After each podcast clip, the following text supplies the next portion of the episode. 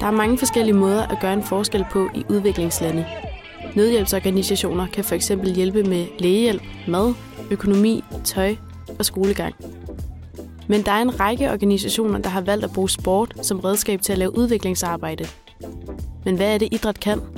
Hvordan kan det at spille fodbold bidrage til udvikling af demokrati i lande, der har været præget af krig og fattigdom? Det undersøger vi i denne her podcastserie, hvordan sport kan gøre en forskel. Det her er første afsnit i serien Træner, rollemodel, livsredder. Kids that probably would never get attention if they had gone to any other program are welcome at our center. Men det går så meget langt ud over idrætten. En ting er det arbejde, som trænerne laver på selve fodboldbanen, og så en stor del af arbejdet er egentlig også uden for fodboldbanen. I det her afsnit af Når sport gør en forskel, fokuserer vi på, hvor vigtigt det er at have gode rollemodeller, når man arbejder med sport i udviklingslande. Derfor hedder episoden Træner, rollemodel, livsredder. Og handler om de lokale ildsjæle, der er med til at gøre en forskel. Det er dem, der påtager sig ansvaret for at skabe positiv forandring og bedre muligheder for den yngre generation. Derfor taler vi med to organisationer, som begge er med til at uddanne de rollemodeller, der skal til for at lave udviklingsarbejde. Cecilie Hauerberg har læst afrikanske studier på Københavns Universitet. Hun er medstifter af FAN, Football for a New Tomorrow, som i fællesskab med lokale samarbejdspartnere stifter og driver idrætsforeninger i Sierra Leone og Ghana. Vi har talt med Cecilie om FANs brug af lokale trænere og hvilken betydning de har for FANs arbejde. Vi implementerer ikke nogen projekter selv i Sierra Leone. Vi gør det i samarbejde med nogle lokale organisationer, fordi vi tror på, at det er de lokale organisationer, som der har kendskabet til de lokalsamfund, vi arbejder i, som har en meget, meget stor viden, som, som vi ikke har, fordi vi kommer fra Danmark. Det kan godt være, at vi har nogle andre ressourcer, vi har nogle andre kapaciteter, men vi har ikke den viden, som de sidder med. Dem, der ligesom er ude i felten, jamen det er vores, øh, vores lokale trænere. Og det er ligesom dem, der, der implementerer projekterne i sidste ende. Da vi startede i 2012, der var det jo ikke, fordi vi kom ind i lokalsamfund, hvor der ikke allerede eksisterede øh, fodbold. Der var jo rigtig mange, der spillede fodbold, og der var jo allerede lokale trænere. Så det var jo egentlig den, øh, som vi bare byggede videre på. Og de lokale trænere, som der var, har vi bare videreuddannet og arbejdet mere med, men det er ikke fordi, at der ligesom er blevet udvalgt andre eller nye. En af de ting, som vi har haft meget fokus på i fandt i forhold til at uddanne vores trænere, jamen det var den her håndtering af børn og unge. Hvordan er vi sammen med børn og unge? Øhm, hvordan kan vi finde nogle andre redskaber til disciplinering, et eksempelvis vold. Og der kan jeg huske en af de første gange, at vi ligesom havde noget fælles seminar med trænerne i Sierra Leone. Øhm, der var det her et meget stort dilemma, et meget stort issue, fordi der kom vi jo med vores danske briller på og var sådan lidt, hvis, hvis vi skal give støtte til de her lokale idrætsforeninger og til det her projekt, jamen så kan vi simpelthen ikke have, at, øh, at vi bruger vold på fodboldbanen, og det er den måde, at trænerne ligesom prøver at disciplinere øh, de her unge spillere på. Både fordi vi synes, at det er forkert, og vi ikke tror på, at det virker, men også fordi, at men så kan vi ikke skabe den funding, som vi egentlig gerne vil have til det her projekt. Det er klart, der er ikke særlig mange mennesker i Danmark, der gider at give penge til et projekt i Sierra Leone, hvor de banker børnene, hvis det er sådan, at de ikke har scoret de mål, som de skulle. Øh, så det var ligesom et af de krav, som vi kunne blive nødt til at stille til, til vores partnerorganisation, det er, altså sådan, vi kan ikke arbejde med jer, hvis det er sådan, at, at der bliver brugt vold øh, i organisationen. Og det var meget nyt for dem. Og, og de vidste simpelthen ikke, hvad de så skulle stille op. Øh, og jeg kan huske, at der var en af dem, der ligesom sagde, Cecilie, hvad skal vi så gøre? Altså, så kan vi ikke arrangere en fodboldtræning, fordi så ser du bare en masse uopdragende børn, der, der løber, og som der ikke vil høre efter, hvad vi siger. Og, og altså sådan, jeg må også give dem ret i og med, at børnene i Sierra Leone er vant til at blive opdraget ved at blive slået, så er det faktisk svært at vende den. Øh, fordi det er ligesom det, de respekterer. De respekterer en pind, men de respekterer ikke lige så meget det talende ord. Men det er jo noget, som der sagtens kan vendes. Altså, det er jo ikke fordi, at det er en, en evig sandhed. Det er jo bare den kultur og den måde, de er blevet opdraget på i Sierra Leone. Så vi har arbejdet rigtig meget med vores trænere i forhold til at prøve at snakke om de her ting, i forhold til at finde nogle nye øh, metoder, hvorpå at man kan få børnene til at gøre som trænerne siger, uden at bruge vold. Mota her er stifter af NGO'en Dunk i Ghana. Dunk, som står for Developing Unity, Nurturing Knowledge, har siden 2010 beriget sportsinteresserede børn og unge i Ghanas hovedstad. Her har han skabt trygge rammer, hvor alle børn får mulighed for at udøve sin sport. Vi har talt med Mo om vigtigheden af dunk i et land som Ghana. Derudover er Mo også hovedrepræsentant for Game i Ghana, der også laver udviklingsarbejde gennem sport. I Game uddannes deres trænere gennem Playmaker-programmet. Mo fortalte os om, hvordan de driver det i Ghana.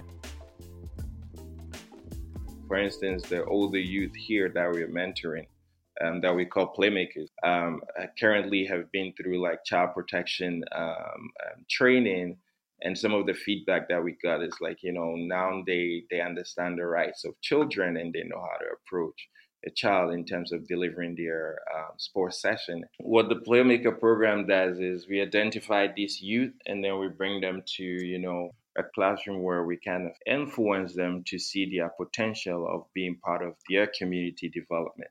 So it's very influential, the Playmakers program. We're not really telling them what to do, but influencing them to realize the need for their voice to be part of their community development. And that is what I really like about the Playmakers program. It's not really, you know, teacher to student, but it's really peer to peer learning and unlocking youth potential for them to see the problems in their community and how they are vital in in um, you know solving those those pro- problems. And also what is very unique about the playmakers program it varies from country to country. So for instance in ghana um, one of our big issue you know talking about children's right and women's right is, is a big issue here. So how can playmakers understand you know this human right or women's right and also make it part of their daily life. So not only on the court but wherever they find themselves they can fight for uh, injustice they can fight for inequality and you know support children's right and women's right. And and that's very unique about the playmakers program. I de her organisationer er det vigtigt, at arbejdet ikke stopper efter træningen. Det er nemlig trænerne, der går ud i lokalsamfundet og står som rollemodeller for de børn og unge, der har brug for dem. And you know, being a sports organization, of course, sports attract a lot of um, youth and children from different backgrounds and all that. So using that to, you know, kind of influence them to become, you know, who whatever they want to be. You know, if you want to be a, a doctor or you want to be a um, a carpenter or you want to be a, a teacher, whatever it is, at least you have a space where you can share your dream and have people who can support you in doing that. Mo fortalte os om Abdul Salim Hussein, en dreng, som første gang dukkede op i dunk som 14-årig.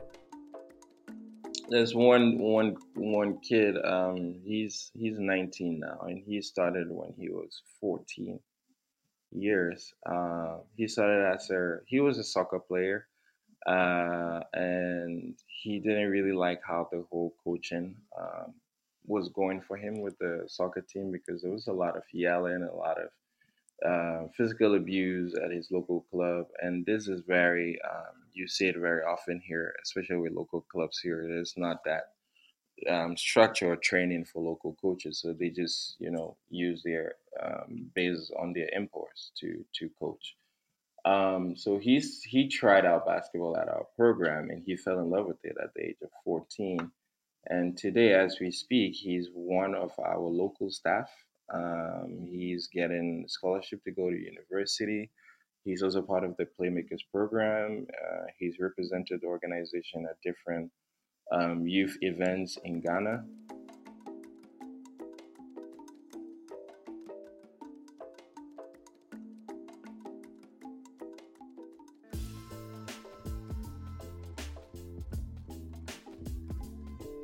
Da vi bad Cecilie nævne en træner, som gør en ekstraordinær indsats for fandt, nævnte hun hurtigt Abdul Aziz. Abdul Aziz er fodboldtræner og sætter en stor ære i, at han spiller trives, både på og uden for banen.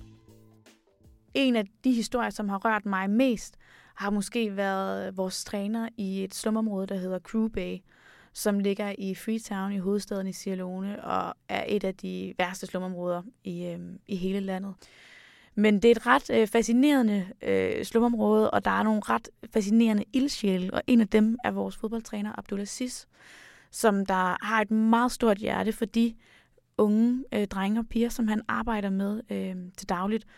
Og Abdulaziz han arbejder egentlig med, med nogle af de mindre børn, hvilket er lidt atypisk i Sierra Leone, fordi der er lidt mere prestige i at arbejde med nogle af de lidt ældre fodboldspillere, fordi der måske er en mulighed for, at de kan blive professionelle, og du ved, de er måske lidt bedre, og det er lidt sjovere, men Abdulaziz har altså et rigtig stort hjerte for de her øh, helt små drenge og piger.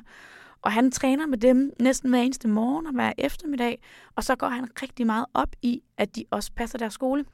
Og det er jo noget, som vi har støttet Abdullah Sisi rigtig meget, så vi har også været inde og prøve at se, om vi kunne finde noget funding til, at han ligesom kan støtte de her børn. Fordi en af de ting, som, som de ofte mangler, det er sådan noget helt basalt, som en skoletaske, eller blyanter, øh, notesblokke, bøger, sådan nogle ting. Og det går Abdullah Sis rigtig meget op i, at hvis det er sådan, at man spiller fodbold på hans hold, så passer du også din skole.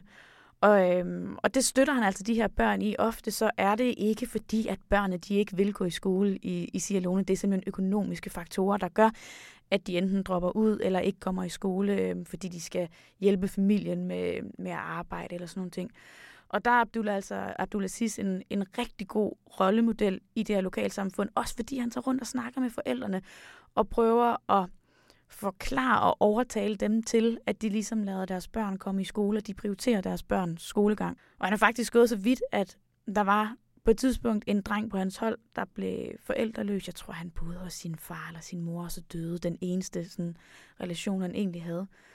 Og der tog Abdulaziz, altså den her dreng, til sig. Så nu er han blevet en del af, af Abdulaziz familie, så nu har de tre børn i stedet for to børn, ham og hans kone. Og det er bare meget flot, at i et land som Sierra Leone og i et slumområde som, som Crew Bay, hvor folk de bestemt ikke har særlig meget, og hvor et ekstra barn er en kæmpestor økonomisk byrde for en familie at løfte, at Abdulaziz går ind og, og tager den rolle. Det synes jeg også viser meget godt, hvor dedikeret mange af de trænere, som der er i vores partnerorganisation, egentlig er, at det ikke det er ikke bare et fodboldtrænerjob, eller sådan, det er et kald for dem i forhold til at beskytte nogle af de børn og unge, som de arbejder med, og som navnet i vores altså sådan, øh, organisationer sidder at lave et, et bedre i morgen. Sikre, at den næste generation har bedre går og vokser op og, og kan skabe noget mere, end de selv har kunnet.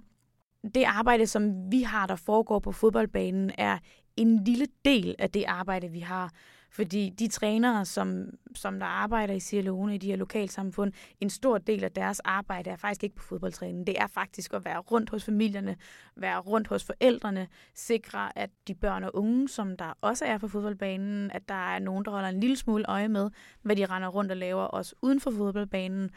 Og der tror jeg egentlig, at jeg synes, det var sådan en god oplevelse, at se, at de her trænere, som der var fodboldtrænere for otte år tilbage, der ikke kunne andet end at spille fodbold og træne de her børn, at de tog et kæmpe stort ejerskab og stolthed i at passe på de her børn. Altså sådan, de har holdt hjemmebesøg og har snakket med forældrene, har været med til at løse konflikter, der er opstået i hjemmene, har været med til at politialmelde øh, overgreb, der har foregået, øh, har uddelt mad, medicin til nogle af de børn, der har, der har haft brug for det. Øhm, og det, det synes jeg bare virkelig viser det der med, at det kan godt være, at det er idrætsforeninger, vi driver og vi støtter, men det går så meget langt ud over idrætten. Til sidst talte vi med Cecilie om, hvilke udfordringer hun og Fandt oplever i udviklingsarbejde. Både udfordringer i at sidde tusindvis af kilometer fra sin samarbejdspartner, men også udfordringer i at arbejde med mennesker med en helt anden kulturel baggrund. Fordi vi har arbejdet sammen i, i så mange år efterhånden, så stoler vi ret godt på hinanden i forhold til at vide, at vi har det her samarbejde, og vi vil gerne det her sammen, og vi skal det her til at lykkes sammen. Og derfor så kan vi også godt håndtere de konflikter, som der kommer sammen. Fordi selvfølgelig er der konflikter. Og det har nok især været, hvis der i trænerstablen, eller altså sådan gruppedynamikket i et lokalsamfund, at der var noget der, der ikke fungerede. Øhm, der kan være noget i forhold til, mm, hvem har den finally saying, hvem er det, der egentlig bestemmer, hvis der er en beslutning, der skal tages, og Øhm, der tror jeg sådan, at, at nogle af de fodboldtrænere, som, som der er i vores partnerorganisation, kan også godt være lidt macho. Øhm, og have svært ved måske egentlig sådan at beslutte, hvis der bliver taget nogle beslutninger, som de ikke har været enige i. Så jo, der har været enkelte gange, hvor at, øh, at man har ligesom måtte sige, at det her samarbejde fungerer ikke. Der er simpelthen for mange konflikter internt i et lokalt samfund, i, øh, i, i organisationen, i det her, eller sådan idrætsforeningen internt i lokalsamfundet. Og så har man jo finde nogle løsninger på det, hvor i, i sidste ende, så tror jeg, at to eller tre steder har man ligesom sige, men vi kan blive nødt til at fortsætte uden den her øh, træner, fordi at det er for svært at, at få samarbejdet til at fungere. En af de fordele, øh, jeg selv har ved at have været i organisationen siden starten i 2012, er, at det er jo langsomme fremskridt, man ser. Men fordi jeg har været der i otte år, så kan jeg ligesom se, at det går i den rigtige retning. Og jeg kan se den udvikling, som der har været sket, siden vi startede for otte år siden, og så til nu. Og det er meget motiverende, fordi det er ikke altid, at man kan se det på øh, et etårigt projekt, eller se det på to år. Men når du ligesom tager det ud i det større billede, så kan det være nemmere at se, okay, mm, altså, da vi startede i 2012, hvor, hvordan arbejdede de her mennesker i lokalsamfundet? Okay, hvordan gør de nu? Og, og det tror jeg bare, man skal huske på altid i udviklingsarbejde, og altså sådan, at det tager tid. Og det er jo også det, som jeg synes er interessant, og det er det, vi prøver i FAND. Altså sådan, vi, vi laver ikke nødhjælpsarbejde, vi laver udviklingsarbejde, og sådan lidt klichéagtigt, så er det bare det lange seje træk.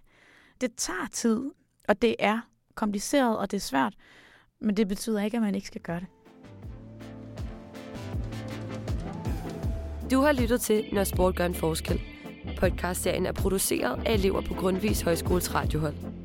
Dette afsnit er lavet af Rasmus Emil Bertelsen og Karoline Bus Christensen. Tak til Cecilie Hauerberg og Mohammed Tahir. Projektet er støttet af Engagementspuljen.